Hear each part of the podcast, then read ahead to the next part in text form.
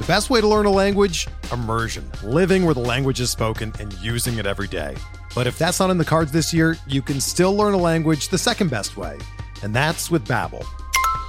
Be a better you in twenty twenty-four with Babbel, the science-backed language learning app that actually works. Don't pay hundreds of dollars for private tutors or waste hours on apps that don't really help you speak the language. Babbel's quick ten-minute lessons are handcrafted by over two hundred language experts and help you start speaking a new language in as little as three weeks. Babbel's designed by real people for real conversations, and their tips and tools are approachable, accessible, rooted in real-life situations, and delivered with conversation-based teaching so you're ready to practice what you've learned in the real world. Here's a special limited-time deal for our listeners. Right now, get up to sixty percent off your Babbel subscription at babbel.com slash BlueWire. That's sixty percent off at babbel.com slash BlueWire, spelled B A B B E L dot com slash BlueWire. Rules and restrictions apply. Hello, and welcome to the RotoWire Fantasy Baseball Podcast. Today is Monday, December eighteenth. My name is Chris Crawford. I'm joined by my good buddy and colleague, Drew Silva. We're going to be talking about some breakout potential hitters for the twenty twenty-four season. We know there's four months to go, but we can't help but look ahead. But before we do that, we got to talk about some moves that were made for that twenty twenty-four season, Drew. It was a pretty busy little weekend, uh, some trades, some injury stuff, and a whole lot in between. But let's start with the whew, the trade between the Dodgers and the Rays that sees Tyler Glasnow head home, now a member of the Los Angeles Dodgers, was a member of the Tampa Bay Rays. He is traded along with Manny Margot for Johnny DeLuca, one of the better Italian names. He should probably be playing for the Royals if you look at their roster construction right now, if you think mm-hmm. about it, as well as Ryan Pepiot. I think this is a pretty fascinating trade, Drew, that could be a real long-time winner for the Rays, but certainly helps the Dodgers, I think, in twenty twenty-four. Yeah, I'm, I'm a little bit surprised the Dodgers didn't wait for mainly Yoshinobu Yamamoto yeah. um, to sign. It seems like that's kind of what's holding up. That's the next domino to fall. It's why we haven't seen a Dylan Cease trade. Uh, the Shane Bieber trade rumblings have kind of stopped. Um, it's, you know, it's why like Cody Bellinger, there's been no buzz about that yet. I think a lot of teams are waiting because a lot of the biggest spending clubs in baseball are going after Yamamoto. And, right. you know, if you're trading a player or you're targeting a different player, you, you want all the big spending teams to be involved in that in that race. But you know, the Rays have been shopping Glasnow since, I don't know, probably last offseason. O- over right. the summer, there were rumblings it could happen even as they were vying for the A L East title. And right at the beginning of the offseason, all the talk was, all right, they're going to trade him. He's entering the final year of his guaranteed salary. It was at twenty-five million dollars that he was going to be owed in two thousand twenty-four before working out that contract extension with the Dodgers. Um, so I, I'm sure the Rays had a good idea of what kind of offers would be out there. And, yeah, they got a nice package, a, a a really good pitcher and a really good position player um, in, in return for Glasnow, who was, is, who was going to be a rental until he, you know, the extension was kind of part of that trade agreement. Right. We, you know, Glasnow at his best is a top tier, you know, upper tier kind of pitcher. Um, there's been some real durability concerns recently, injuries, all kinds of different injuries. Um, so there's some risk here for the, for the Dodgers. Like it, To, to suddenly sign him to an extension without seeing what he's going to do over, you know, like he, he threw a career high, you know, what was it, one hundred twenty-seven innings last year? Like that was, he he he rarely like gets up into that range. And then to like even expect him to throw one hundred fifty innings a year is, is kind of asking a lot. Right. Um, but I guess for the Dodgers, a four-year, one hundred ten million dollars extension isn't that risky when you give one player, you know, I, I don't know. What is that contract? What is Ohtani's contract actually worth? Have we figured yeah. that out yet? Not Let's really. Call it ten years, seven hundred million um, with some, some creative math involved. Yeah. If if you can drop that on a player who you don't know is ever going to pitch again, he might just be a seventy million a year designated hitter, then I guess you're willing to accept a lot of risk. But yeah, I mean, for now, just on the surface, I, I like it for for the Rays almost a bit more, but if, if the Dodgers get Glasnow at his, at his best over the next four or five years, maybe even if he gives you three really good years, you know, it's a good deal. I don't, M- Manuel Margot doesn't do a whole lot for me. He's obviously yeah. a a really good defensive player. Um, and he's probably going to play a lot in that outfield. Um, but I think it, it'll be more about the glove than what he could potentially do offensively or like for fantasy purposes. Yeah, I would agree with that. I will say this. I think the Pepiot introduction or Pepiot transaction is very interesting for the Rays. I'm not quite the believer in that he's the strike throwing machine that he was for the Dodgers, just based on his history over the past few seasons. But I think you have to say his fantasy stock goes up with this deal. Pretty much, I would think, a lock to make the rotation at this point, yep. barring just an awful spring training or an injury, heaven forbid. But I think his stock goes up. And I think Johnny DeLuca is somebody to keep an eye on as well. Now, he's probably going to play the Tampa Bay Rays and their platoons. I would imagine they find a way to platoon his bat, which will limit some of his fantasy value. But long-term, I think he's an interesting addition as well. For me, this kind of comes down to this is almost – the definition of the Family Guy trade, right? Like the boat's a boat. It could be anything. It could even be a boat. Well, Ryan Pepiot is uh, Ryan Pepiot, or Tyler Glasnow is Tyler Glasnow. He could be Ryan Pepiot could be anything. He could even be Tyler Glasnow. I just think that the upside of him, and sometimes I think we look at innings pitched for starting pitchers a little too much, which is a weird thing to say. Yeah, he's only going to give you like a. Now, I don't know. Yeah, it's with worth looking at. one hundred, oh yeah, for sure, it's worth looking at, and it's why he's not like one of the five best pitchers in baseball. But yeah. like you look at those one hundred twenty innings, well, they're over twenty starts. And I will take twenty starts with Tyler Glasnow, knowing that he's going to keep you in games and have some absolute electric stuff. Yeah, sometimes he's not very efficient and you got to pull him in the fourth inning or st- and stuff like that. I would rather have those three and a third innings of no runs where you got to go to your bullpen than rely on some of the other starters in baseball. That's just my humble estimation. I I get it. Innings are very valuable, and especially in today's day and age, when you have people going deep into games, it becomes even more valuable. But sometimes I think we need to look a little bit more at the quality instead of the quantity. For every Tyler Glasnow, there is Lance Lynn last year, and those innings were – sorry, Drew, we got to talk about Lance Lynn a little bit. We things do these things tend to do happen, but – yeah, it's a fascinating trade. I think Tyler Glasnow's stock goes up for sure. I think Ryan Pepiot's stock goes up for sure. I don't really care about Manny Margot as well. He's a nice, valuable platoon bat type of thing, and they're going to play him because he's making too much money to not play, really. But uh, Johnny DeLuca, absolutely a name to keep an eye on for the future. Max Scherzer's future is a little bit in doubt now, Drew. Uh, he undergoes surgery to repair a herniated disc and will be sidelined until June or July. Of course, Scherzer dealt with injuries last year, only makes his return after a couple of starts. I can't remember exactly how many he ends up making for the Rangers. I don't think it's really important, but does return for the postseason. But now this is a guy they're not going to get until June or July. Are you just completely ignoring Max Scherzer in redraft leagues now? Um, man, it kind of depends what your, your setup is. If you can throw him in an I L spot and, and be able to carry him through the entire first half, maybe. But yeah, I generally shy away from pitchers that I'm not going to be able to use for at least the first three months of the season. I'll let someone else deal with that and, and figure out how to keep him in an I L spot. Um, there are just so many with, with the, the injured list. Well, I guess for pitchers, it's still fifteen days, but like with the, with position players only being on the I L for ten days, like right. teams are going to use that I L a lot. We've seen that since they made that change to the rule book. Um, and so I, I, I wouldn't feel like I'd be able to just carry him along for a full half season. Maybe like pick him up in May if no one else has scooped him up off the waiver wire.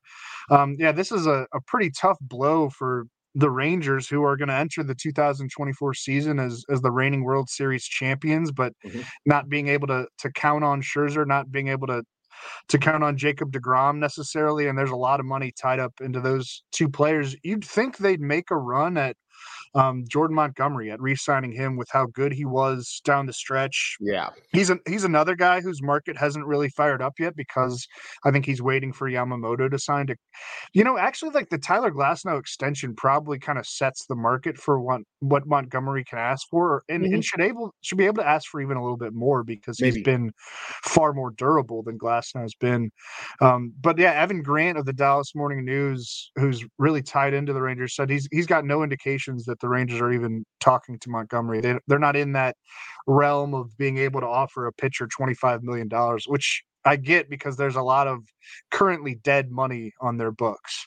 Yeah. Um, but, but yeah, this, I mean, Scherzer, you know, he's, he's had some little things pop up over the years. And I, I feel like in recent years, it's been more serious kind of injuries. You know, he's thirty-eight thirty-nine years old, and he'll he'll turn forty this July. So it's kind of what you expect from a pitcher reaching that kind of age. Um, but I'm sure he's going to be good in the second half, and mm-hmm. maybe he's good for the playoffs if, if the Rangers can get in there again and and make a nice run. And they could have Jacob deGrom back down the stretch too. So um, if if things go right with both of their rehabs, you know, that's a dangerous one two punch to just suddenly bring in around midseason. And deGrom could be even ready earlier than that. You know who should be really interested in Jordan Montgomery, by the way? The Los Angeles Dodgers. Like, mm-hmm. I think he would be such a good, and he would provide, you know, for a rotation that has talent, no question about it, but a lot of question marks in terms of durability. He would provide some floor and safety for him. Also, I was looking at the Rays, uh, Rangers' projected rotation to begin the year. It's still pretty solid. You've got Nathan Eovaldi, John Gray, Andrew Heaney, Dane Dunning, um, Cody Bradford didn't look great, but could battle for that fifth spot. Owen White, who is one of their better pitching prospects. Now, is that a World Series contending rotation? I'm not so sure. And I honestly hate when people say, oh, this is like a trade deadline acquisition for us when we get this player after back from the injured list. But they're going to get probably Tyler Mahle, Jacob deGrom, and Max Scherzer at some too. point in the second yeah. half of the year. That could be massive for them, especially if, like, I could see Mahle, you know, as they're bringing him back, maybe using him as a multi-inning reliever. That bullpen scared the you-know-what out of all of us. It's one of the reasons why I think a lot of people didn't want to pick them to win the World Series, on top of the fact that they kind of scuffled in. But I think that's an interesting little situation that they have going on there. But I agree with you. With, with Max Scherzer, I'm playing the wait-and-see game. If he falls into my lap and I happen to not draft anybody that I'm not putting on my injured list, sure, yeah, that's great to have. But if somebody's willing to go be expensive about it and draft him a few rounds earlier, I'm willing to take the risk and hope that Jacob deGrom maybe falls into my lap, because what a boon he could be for that rotation, yeah, um, your I'm, fantasy rotation over the final two months.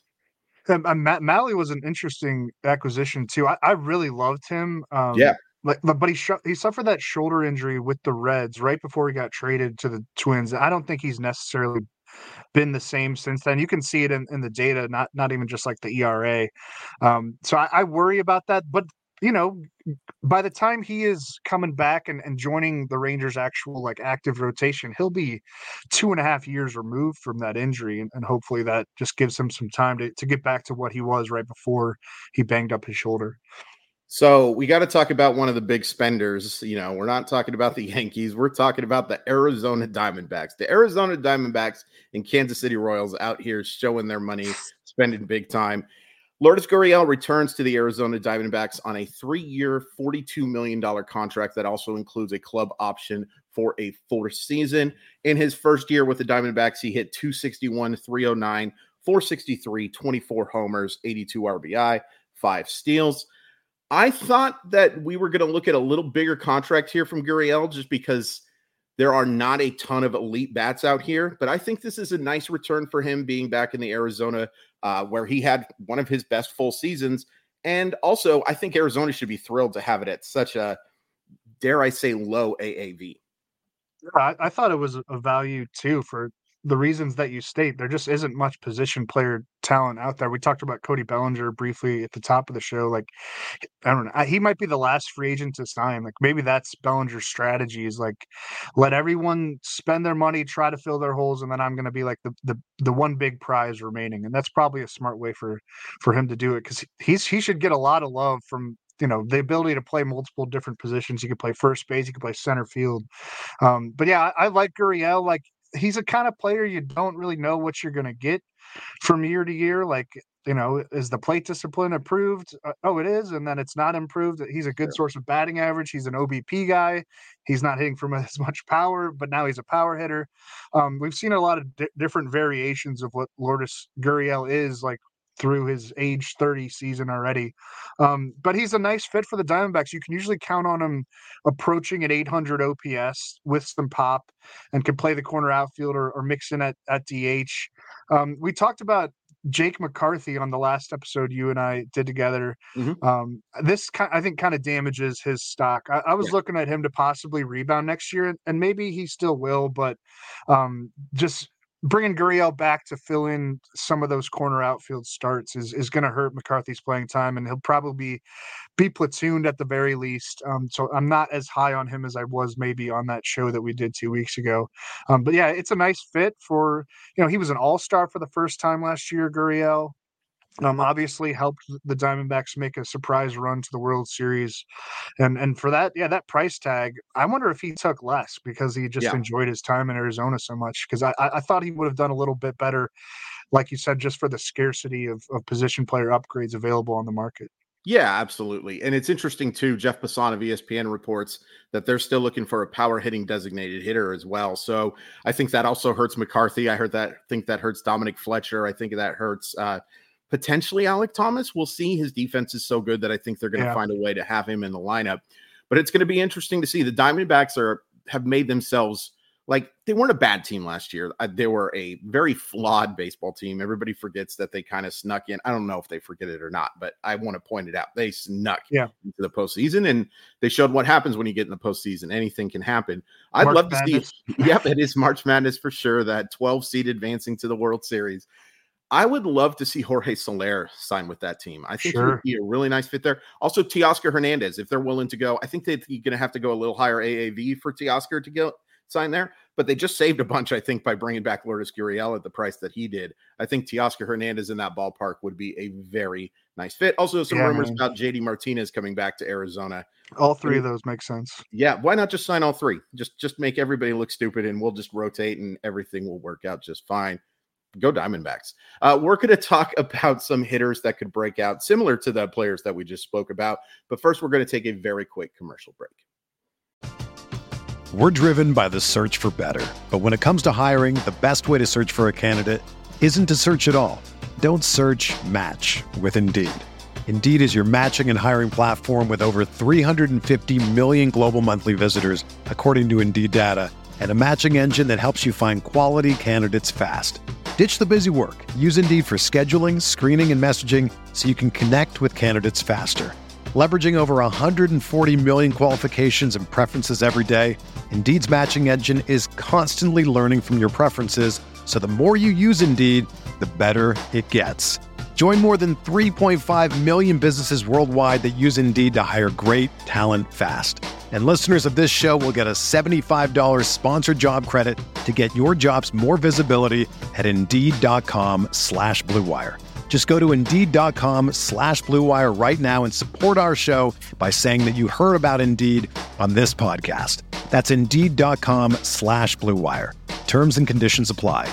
Need to hire? You need Indeed.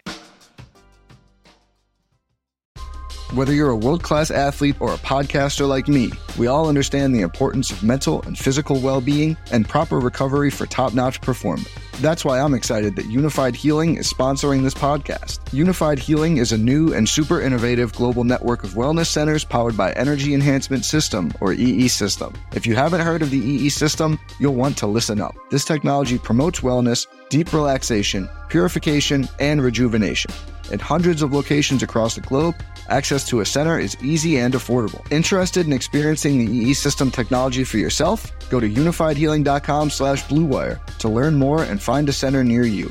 That's U N I F Y D healing.com slash bluewire. No material or testimonials on the Unified Healing website are intended to be viewed as medical advice or a substitute for professional medical advice, diagnosis, or treatment. Always seek the advice of your physician or other qualified healthcare provider with any questions you may have regarding a medical condition or treatment and before undertaking a new healthcare regimen, including E E System. It's only a kick, a jump, a block. It's only a serve. It's only a tackle. A run. It's only for the fans. After all, it's only pressure. You got this. Adidas.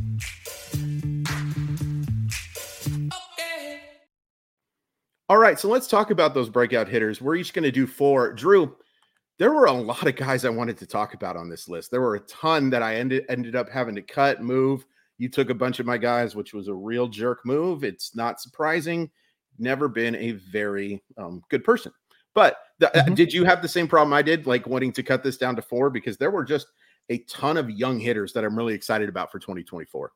Yeah, and we talked about this on the episode that we did with the two twenty twenty-three breakouts. There were a lot mm-hmm. to choose from to talk about then. And yeah, I mean, I, I, I aimed for like less obvious ones, but there are plenty of top prospects that maybe haven't quite hit their stride yet that you could see breaking out um, in two thousand twenty-four. It's, it's a deep pool of young talent around baseball on the position player spot side, especially the, the pitching is, is going to be a little bit harder. I'm glad I left that for you and Ryan to figure out. Um, I'll start with Reds infielder Noelvi Marte, and you know, really that entire Reds infield could qualify here. There's a lot to look forward to if you're a Reds fan, with being able to watch this infield group all grow up together. Ellie De La Cruz, Matt McClain. You could throw Spencer Steer in there too, sure. though he's he's probably going to play the corner outfield with them signing Heimer Candelario, uh, being brought in as a free agent to most likely just cover first base. Mm-hmm. Um, but Noelvi Marte maybe flies under the radar a bit compared to those other guys because he has less major league experience. But last year in his first thirty-five big league games, an eight twenty-two O P S, three home runs, six stolen bases, a three sixteen batting average. Um, so we got a nice dose of what he can be. He was part of that Luis Castillo trade with the Mariners. I think both sides are pretty happy with how that has turned out so far, even with yeah. Castillo fading down the stretch right. last season. Um, yeah, Marte has that that power, speed, skill set that all fantasy managers desire, uh, and a, a pretty mature plate approach at age twenty-two. Turned twenty-two in October. Um, so he made his debut last year at age twenty-one. Can play all around the infield defensively. Never got great reviews for his defense at, at shortstop, but I don't see the Reds using him there a ton anyway with no. the ability to put De La Cruz or Matt McClain at short. Um, I like the fit at third base for for Marte. With he has improved his arm strength since he was like a young international prospect. I think he could really shine out of the gate at Great American Ballpark, one of the most power-friendly stadiums in the majors. Like, give me eighteen to twenty-two homers, twenty-five steals, a useful batting average. You know, I bet he starts out hitting sixth or seventh in the Reds lineup, but with a path to move up if he, if he comes out hot, which I think he could. Yeah, absolutely. I, the Reds are just such a fun team to follow right now too. Like, if I was starting an M L B The Show franchise, the Reds would yeah. be really tempting to play. Hunter Green. Yeah, so much young talent, so many uh, good young players. Like, in the pitching, you know, it's flawed, but they have got some guys who can throw really hard and are fun, like Hunter Green. Uh, I like that call a lot. I'm going to stay in the N L Central. I'm going to go with the guy who did not have as much success in twenty twenty-three, but I very much do believe in his bat in twenty twenty-four, and that's Sal Frelick. Wow.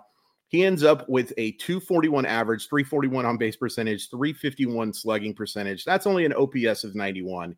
And my concern here is that he did not make a whole heck of a lot of hard contact.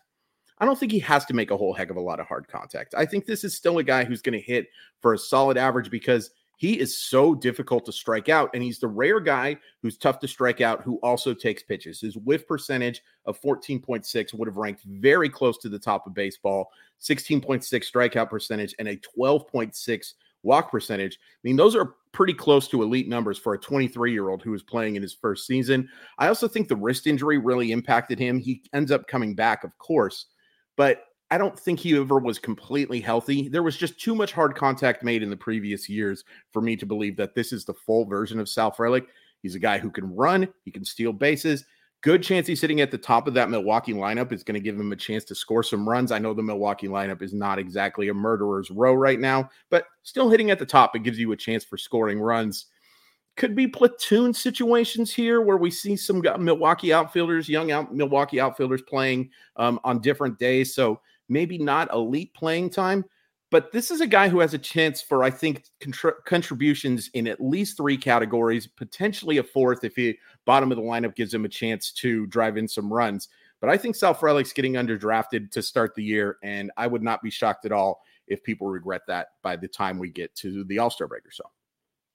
Yeah, that, that's a weird Brewers lineup for sure, but Yelich in left field, you know, mm-hmm. Jackson Churio most likely being the opening day center fielder after signing that contract that, you know, removes any concerns about service time. And then Sal Frelick and Wright. I still kind of wonder um, what Garrett Mitchell's future is because you know, this time last year, or even going into opening day, the the, the kind of like the carpet was kind of rolled out for him to establish himself as a regular m- member of that Brewers outfield. But now he's he's kind of been, I don't know, I guess he'll kind of be like a fourth outfielder, or maybe he'll spend some more time in triple A, but I don't really see him needing that. Maybe they package him in a trade. I mean, there's a lot of offseason left, or even at spring training. And also there's there was a possibility that Churio spends a little bit more time in the minors, sure, even though he did sign that extension. Yeah, um, I would, yeah uh, real quick yeah. too, Joey Weimer. Like, I'm curious sure. what they're going to do with that, because yeah, it ended spectacularly bad, but there were some real flashes of brilliance from that guy. I would not give up on Joey Weimer in dynasty leagues. Agreed. I think he has a really interesting power speed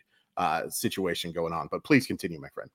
All right. My next potential breakout candidate for two thousand twenty-four is Angels catcher Logan O'Hoppe, and he kind of already did break out last year, but it, it was just a fifty-one game sample size because he tore the labrum in his left non-throwing shoulder in April and, and missed four months. But man, there was a lot to like when O'Hoppe was healthy. fourteen home runs in those fifty-one games, a seven ninety-six O P S. The dude barrels up baseballs and, and hits them with authority, especially for a catcher. He draws walks too, or you know, he did in the minors at least, a four sixteen on base percentage at double A in two thousand twenty-two, then basically skipped the triple A level, and now looks like a really important piece, you know, for an Angels team that is in transition in, in the post Shohei Ohtani era, possibly trading Mike Trout. They say they're not going to do it this winter, but I feel like that might just have to happen eventually with the right way that organization is headed. O'Hoppe's twenty-three years old though, and yeah, I mean, the Angels are kind of a mess, um, but that just kind of gives O'Hoppe a prominent lineup spot, a, a prominent, you know, spot in that organization as as they transition into a, a new era. And he offers a lot of things that most catchers don't, which you like in fantasy. It's the shallowest position in, in fantasy, obviously. Um, that was an interesting trade that that sent O'Hoppe to the Angels. It was a one-for-one swap at the two thousand twenty-two trade deadline with Brandon Marsh going to Philadelphia. Marsh has been really good for the Phillies, like mm-hmm. more real-life good than fantasy good. Correct. Um, and o- O'Hoppe would have been blocked uh, by J T Realmuto on a long-term contract there, still in Philly. So it, it seems like the kind of deal that'll work out for both sides long-term, or it appears any that way anyway right now. O'Hoppe is definitely unproven in the majors, uh, but what he did in a short sample last year, you look at the minor league numbers, the plate approach that he showed at double A, um, I'm, I'm pretty excited about what he can bring to the catcher position, because, you know, we've been clamoring for there to be new life at this position, and we've gotten a little bit of it, but I think O'Hoppe can be a big part of that, that, that rises up the ranks. And I don't, I don't think he's an Adley Rutschman type, um, but maybe like in the, in the third tier, second tier of catchers. Yeah, I think that's fair. And the only concern I really have with O'Hoppe is he's that type of guy I can see having thirty homers and sixty-five R B I. Like, yeah, and that's, that's not his fault. It's just that I think that that Angels top of the lineup, and you, I have to imagine now O'Hoppe is going to hit like fourth or fifth, which is nice. Don't get me wrong. Uh, better than hitting seventh or eighth in a terrible lineup. But I don't think that there's going to be a ton of R B I chances. A little questionable about the batting average as well, but that power is legit, and he's a very solid backstop, so he's going to get a chance to play.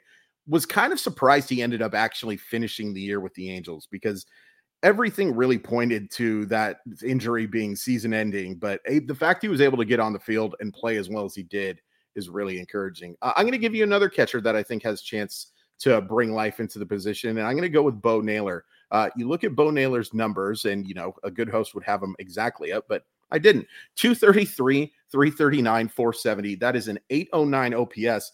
That's pretty darn good for a rookie catcher, Drew. And then you take a look at what he did in the first half compared to the second half.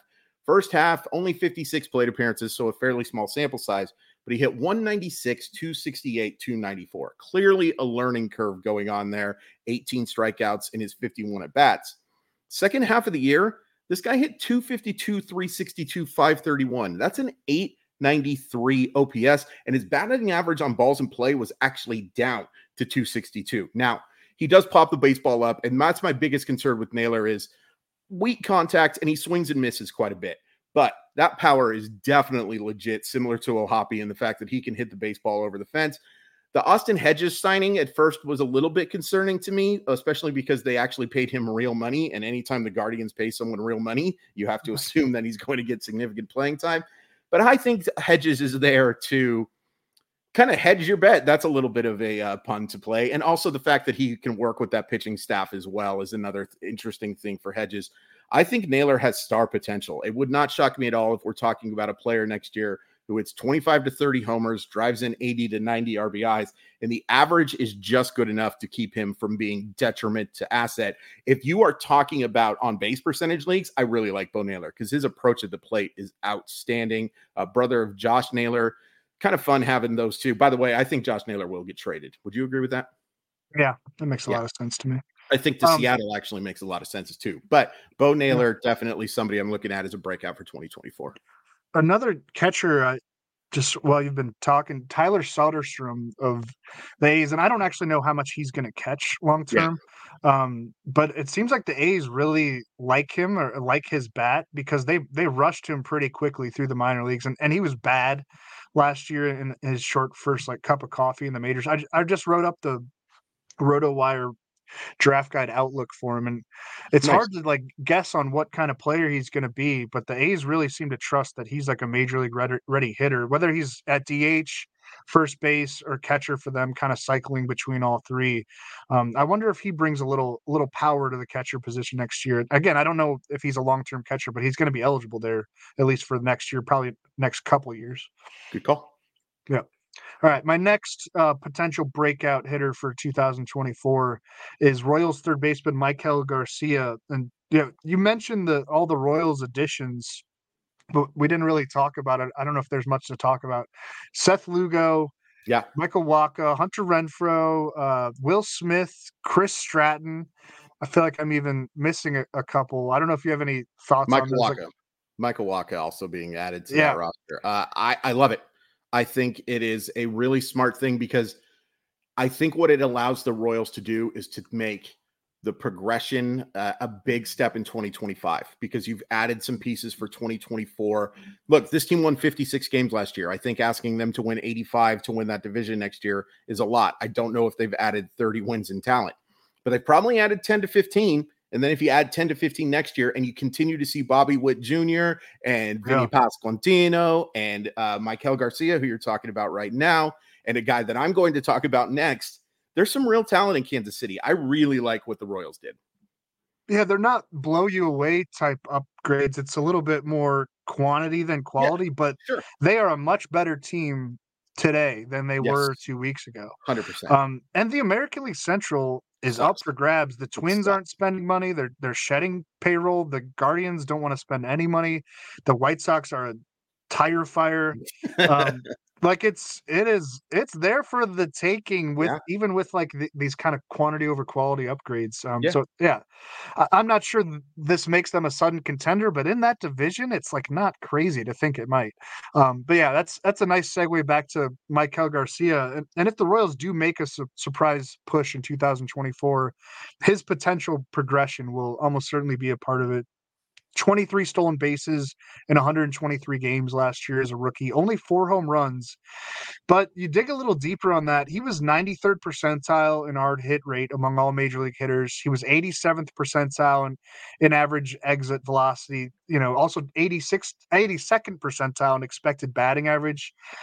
You know, you can punch holes in those numbers, but, you know, that's over a pretty large sample. Like, he played almost an entire major league season, and that's really encouraging to me. I, I think we can look beyond the only four home runs and say he's actually a better hitter than that suggests. He played yeah. great defense at third base, which can, you know, serve as a kind of like buoy for him as he hopefully takes some strides toward becoming a more well-rounded hitter. The indicators are are, are there that he can take another step beyond just offering steals like in fantasy. Um, got a lot of leadoff looks down the stretch in two thousand twenty-three. He was actually Kansas City's primary leadoff man for much of the second half, which I don't know if that's where he should be hitting. Um, but you look at the expected batting average, you know, maybe he could be like a, a, a top of the order type guy, and, and hitting in front of Bobby Witt Junior, it seems like it's going to be a fruitful thing for a long time. Michael Garcia is twenty-three years old. You know, this is more under the radar, but I think he could pop in two thousand twenty-four. Yeah. He's going to be fantasy relevant because of the steals, um, but I think he's going to offer a bit more of everything next year. Yeah, I think that's a really good call. He's just a, you know, it's unspectacular, but I think he's the type of guy who can give you a little bit in every category. Like, I do think that the power will certainly be better. Can be a whole heck of a lot worse if we're being honest, but I do think he is a, a guy who can be a nice round out your fantasy thing. And I think there's just enough upside to suggest that he can be a fantasy starter someday as well. Wouldn't be shocked if it was twenty twenty-four. Drew, I'm going to talk about a player. And look, he didn't qualify because he only had one hundred seventy-nine plate appearances. But he had a three seventy-four expected weighted on base average, a five seventy-five expected slugging mark, barreled the ball twenty-one point four percent of the time, hard hit forty-nine point one percent of the time, uh, and average exit velocity of ninety-one.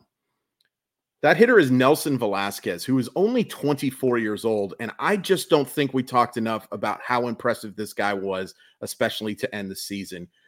The strikeouts are problematic. He swung and missed thirty-three point seven percent of the time, and twenty-eight point five percent of his at-bats ended with a strikeout. Uh, tw- seven point eight percent walk rate tells you that he's not exactly in love with drawing walks, but isn't completely allergic. I mean, you can get away with that walk rate and still be a regular. But this guy just scorches the baseball. And the other thing I was interested in looking at here was he was one of the most unlucky hitters away from his home park of any hitter in baseball. At home, let me give you the road stats first. one thirty-one, one eighty-five, three twenty-eight. That is awful. It's only sixty-five plate appearances, but that is atrocious. Batting average and balls in play. Oh my gosh. It just, I just choked on my own words looking at how unlucky this is. one twenty-one. At home, he hit two ninety-seven, three sixty-eight, seven forty-three. Now, if it, it averages out into a pretty darn solid season, but I do think he was a lot better than even these numbers maybe even suggested to you. I think he's going to get a chance to play a lot. The other thing that I was interested in looking at is he was better against right-handers than left-handers. I would guess that Nelson Velasquez can figure things out and become a southpaw killer. He just has that kind of profile to him. I would not be shocked if Nelson Velasquez was a middle-of-the-order hitter that gets a chance to drive in some pretty good and underrated players, maybe potentially Michael Garcia, who we talked about just a second ago. Do not be surprised at all if Nelson Velasquez is a breakout star in twenty twenty-four. I, I had to look back and remember what that trade was because, you know, he was like kind of a guy that would – Nelson Velasquez being um, a guy that would like pop in limited situations with the Cubs. And mm-hmm. he got traded for Jose Quas. It's in and yeah at, at the trade deadline this past year, yeah. um, and I don't I like barely remember that, yeah. but yeah. and then Quas is like a decent enough reliever, twenty-nine yeah. year old right-handed reliever with some some strikeouts on his ledger, but um, issues a lot of walks too. That could wind up being a nice trade for the Royals. Um, and I don't know, like I, I know that actually Royals fans anecdotally, just a lot of my family lives in Kansas. They really liked Dayton Moore. Mm-hmm. Um, as as a person, and like, but I, I think since he's taken a, a step back, they're doing more interesting things as an agreed. organization. Yeah, one hundred percent agreed. And and with the payroll limitations, I think they have real payroll limitations. Um, kind of like Tampa Bay. I'm sure they could spend a little bit more money, but they've got to spend it in the right ways. And and I think maybe like building this young core that they've started to build, they can do that. Um, anyway, yeah, we're we're digging deep here with Nelson Velasquez. I'm going to dig even deeper. My my final potential breakout hitter for two thousand twenty-four. And remember, these are more under the radar names. We're not like zeroing in on, on top prospects, but it's going to be Rockies outfielder Hunter Goodman. I like that. Um, and yeah, I mean, it's, it's a long shot, and I've fallen for this same type of player in this same type of situation with the Rockies, like Sam Hilliard. Yeah. And many other players over the years who, you know, they lit it up in, in the hitter friendly Colorado minor league system, you know, and then you think, all right, there's a chance for this to translate at Coors Field. And, and I'm just an idiot and I just fall for that. Um, but Goodman's minor league numbers, like they definitely jump off the page. A, a nine twenty-four O P S, seventy-two home runs and two twenty-nine R B Is in two sixty-three career games on the farm. He was a fourth round pick in two thousand twenty-one out of the University of Memphis. He's torn it up. He's torn it up at every step, like of, of the minor leagues, until that pretty underwhelming debut with, with the Major League Rockies down the stretch in two thousand twenty-three. There are some red flags in this profile. Like there's a ton of swing and miss. Is he going to be chasing pitches out of the zone too often? That's something that Major League pitchers can and will exploit. Uh, but the raw power, the the park he's going to be able to call home, yeah, with a pretty secure path to regular playing time right now in, in the corner outfield. I, I doubt they're going to like make big out outfield additions. You know, maybe just stream Goodman in, in home games, if, if that's a thing that is possible to pull off in your league. Stream him like a pitcher, but it's going to be you're playing him at Coors Field. Um, I like all of these potential starting outfielders for the Rockies, actually. Nolan Jones is yeah. legit, um, or at least like he is. He's gaining that kind of recognition in the fantasy industry to where I think he's going to be a top fifty pick yeah. um, in, in drafts this spring. Even Brenton Doyle, who – you know, had some brutal rate stats last year, but he got up to double-digit homers. I think he hit he hit that his tenth homer on the final day of the regular season, or maybe it was the second last day of the regular season, and twenty-two stolen bases, and he won a Gold Glove. Yeah, um, deservedly so for his excellent Doyle being. I'm talking about his excellent defense in center field. Mm-hmm. Um, yeah, look at me falling in love with fringe Rockies prospects again. I, I've learned nothing. I've learned nothing. You know what's funny is when I looked at the list, I was like, there's going to be a Rocky on this list, but I thought it was going to be a different one. I thought you might be going with Sean Bouchard, who I actually considered adding to the list as well, just because yeah. he was so good to end the year. And the rate stats were absolutely incredible for him. I think he's one of those wait and see guys, though, like to see if he's actually going to be getting regular playing time, because the outfielders you just mentioned, I think, is probably going to be your starting outfield. But he's at least worth keeping an eye on, because those metrics and in those parks, I think, could be really impressive. So you took a shot in the deep end. I'm like in the deep end and shooting for an even deeper end. I'm going to talk about Everson, Everson Pereira, who, look, he was a disaster in the major leagues. Like if you look at the just the stats, one fifty-one, two thirty-three, one ninety-four, and one hundred three plate appearances. But I can't help but be intrigued by a twenty-two-year-old who had an average exit velocity almost of ninety-two miles an hour, hit the ball hard fifty-four point seven percent of the time, and connected on the sweet spot thirty-nine point six percent of the time. Now, all those numbers are meaningless if you strike out in thirty-eight percent of your bats and whiff forty-three percent of the time, which, oh, by the way, Everson Pereira did. But this is one of the best prospects in the system. There were some flashes after a just dreadful start is an understatement of understatement for Pereira. He just could not figure things out. But as the season got deeper, I think he started to look a little bit more comfortable at the plate and kind of reminded folks of what type of talent this guy can be. This is a twenty-two-year-old still. Um, It's probably going to take either a couple of injuries or a trade, and I wouldn't be shocked by the trade thing. Like if the Yankees are serious for going for it, and if they miss out on Yamamoto, I could see them being very active in the trade market for another starting pitcher. But if he does get a chance to be a regular playing time guy, and if he does have a really nice spring training and makes the Mar- uh, makes the Mariners, that Freudian slip there, if the Yankees have to make a tough decision, he'd be someone I'd consider late in drafts, because this guy's talent competes with any outfield prospect in baseball. It is not realized talent just yet, but those mm-hmm. numbers I just gave you tell you that there's just a couple of tweaks away from Everson Pereira being a star. You know, while you were talking about Everson Pereira, I was thinking, well, like maybe like Bouchard and, and Goodman and, and all these kind of Rockies prospects can cycle in at D H. Um, but I then I remembered that they signed Charlie Blackmon to a contract extension on the final week of the regular season. Um, good yeah, times, that's right? Yeah, and it's not, it's not like a cheap extension too. It was a one-year, thirteen million. They ah, just, yeah, they they operate differently. They, they zig. Uh, everyone else smarter zags. Is there anybody? Is there anybody who hasn't made their major league debut yet outside of Churio that you're really excited about for twenty twenty-four? I'll just give you one name for me. Uh, it's going to be a little tough for him, I think, to break in just because of their current situation. But Wyatt Langford is extremely intriguing yeah. for the Rangers. The fact he already reached triple A. I would go with Dylan Cruz, except for the injury that ended his season last year. And I still think he could make his debut this year for certain. I also think Livy Dunn's boyfriend could also make his debut this year. Um, that's Skeens. What I'm going to call him. That's what I'm going to call him for the rest of my life is Paul Skeens. But no, you're Livy Dunn's boyfriend. Your girlfriend is a lot more famous than you, and you're just going to have to deal with that. But I really like Wyatt Langford. The other one I'll mention is Brooks Lee, who I think is going to get a chance to play for Minnesota. Might need to find a spot for him, to be honest with you, because that infield looks a little depleted. But I also see them making some moves. I could see uh, a Polanco move. I could see a few different types of things happening with that team. But Langford and Lee are the two guys that kind of stand out for me. I mean, Jackson Holiday counts, right?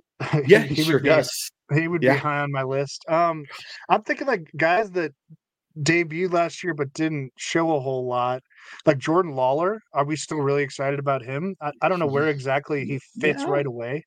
Yeah.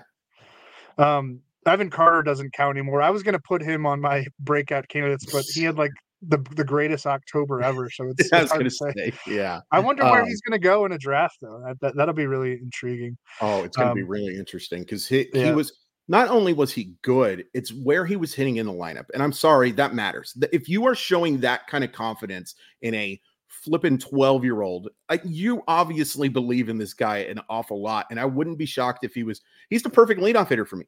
I would absolutely want that guy hitting at the top, if not for the fact that he had Marcus Semien as well. But Semien, Carter, Carter, Semien, and then you got Corey Seager to drive those guys in, man. Awful lot to like about that. One other name I'll mention is Colt Keith. I think he's got a really good mm. chance to win the third base job. Uh, they also have a guy named Justin Henry Malloy, who I like. He's a little bit better as a real-life player, I think, than a fantasy guy. On base percentage leagues, a little bit of a bump. Uh, but, yeah, Colt Keith certainly – sixty power, sixty hit. I think he, he could make the opening day roster. He, yeah. he could be he could be that kind of player. And they've been aggressive with those type of guys. Yeah, like yes, we saw have. with Riley Green and we saw with Spencer Torkelson. And I, even I, Tor- Torkelson would qualify. I, like he kind of broke out last year, but I think I there's another say, step. Yeah, there's another step for him. Yeah, absolutely. Yeah, it's uh, it's interesting. We were talking about him as kind of a. Uh, I wasn't going to use the B word with him, but like wondering what exactly this guy was going to be based on stuff. But the way he figured things out in the second half, yep. man, like that was the Tigers. Who do you like better, the Tigers or the Royals next year? Man, those those two teams I might enjoy watching more than any of the other three in that division. Same, one hundred percent. Um, I would. Oh man, I think the Tigers. No. Yeah. I like the Royals lineup better. Yeah, yeah, that's fair. But, and, I, and I don't know, is the the Tigers pitching is it's so like stop and starty. Yeah, um, and and losing Eduardo Rodriguez is is not a great thing for that rotation. No, that's fair. I'm gonna say I'm gonna say I like the Royals better. The more I talk about the Royals, the more I think they could, you know, win eighty-two games and win the, the division, or at least contend for it. I on on that dreadful website, I said I would not be surprised by anything that the Royals do. They could finish first. They could finish fifth. I think a lot of this is going to come down to, and I'm sure that uh, I'm going to have to talk to Ryan about not mentioning Cole Reagans as one of his breakout guys because he already happened, man. But if Cole Reagans is that same pitcher, if they have a legitimate ace at the top of that rotation, how many other teams? Well, Tariq Skubal. I mean, that's that'll be interesting. Maybe it comes down to who's better, Skubal or Reagans. But the A L Central is interesting to talk about, Drew. How about that? Well, it's interesting because it's like a, a train wreck. Yeah, train wrecks are interesting. I, I watch them all the time. I make sure and slow down as much as possible. No, they're very scary, and I'm very sorry to anybody who. What the heck am I doing? Uh, let's just end the show right now. Uh, thanks so much for listening to the RotoWire Fantasy Baseball Podcast. I think we were more entertained than you were, but hey, that happens sometimes. Uh, we will not talk to you before the holidays, probably. So uh, Merry Christmas, Happy New Year, Happy Hanukkah, all great holidays. Uh, we we wish a happy one to you, no matter what you celebrate. Uh, please hit like and subscribe, despite this absolute train wreck of an ending of this podcast. We really appreciate it. Uh, you can follow me on that website at Crawford underscore M I L B. You can follow Drew at Drew Silv, and make sure uh, rotowire.com slash pod, a free look behind our paywall. It's an awesome deal. Tons of great articles going up. Cannot recommend it enough. Draft guide's coming out soon. Draft guide's coming out soon, too, featuring work from the excellent Drew Silva and the so-so Chris Crawford. Talk to you next time. Everyone is talking about magnesium. It's all you hear about. But why? What do we know about magnesium? Well, magnesium is the number one mineral that seventy-five percent of Americans are deficient in. If you are a woman over thirty-five, magnesium will help you rediscover balance, energy, and vitality. Magnesium supports more than three hundred enzymatic reactions in your body, including those involved in hormonal balance. From functional medicine doctors to mental well-being and female hormone experts, we all know that magnesium is the one mineral to improve all aspects of well-being and health. But which one? Magnesium Breakthrough from Bioptimizers, the trusted choice recommended by leading experts, with seven best-absorbed forms of magnesium to ensure your body receives the support it needs for overall well-being. Go to bioptimizers.com slash balance today and use code balance ten for ten percent off. Support your journey to wellness at B-I-O-P-T-I-M-I-Z-E-R-S dot com forward slash balance. Magnesium Breakthrough from Bioptimizers, your foundation to optimal health and vitality.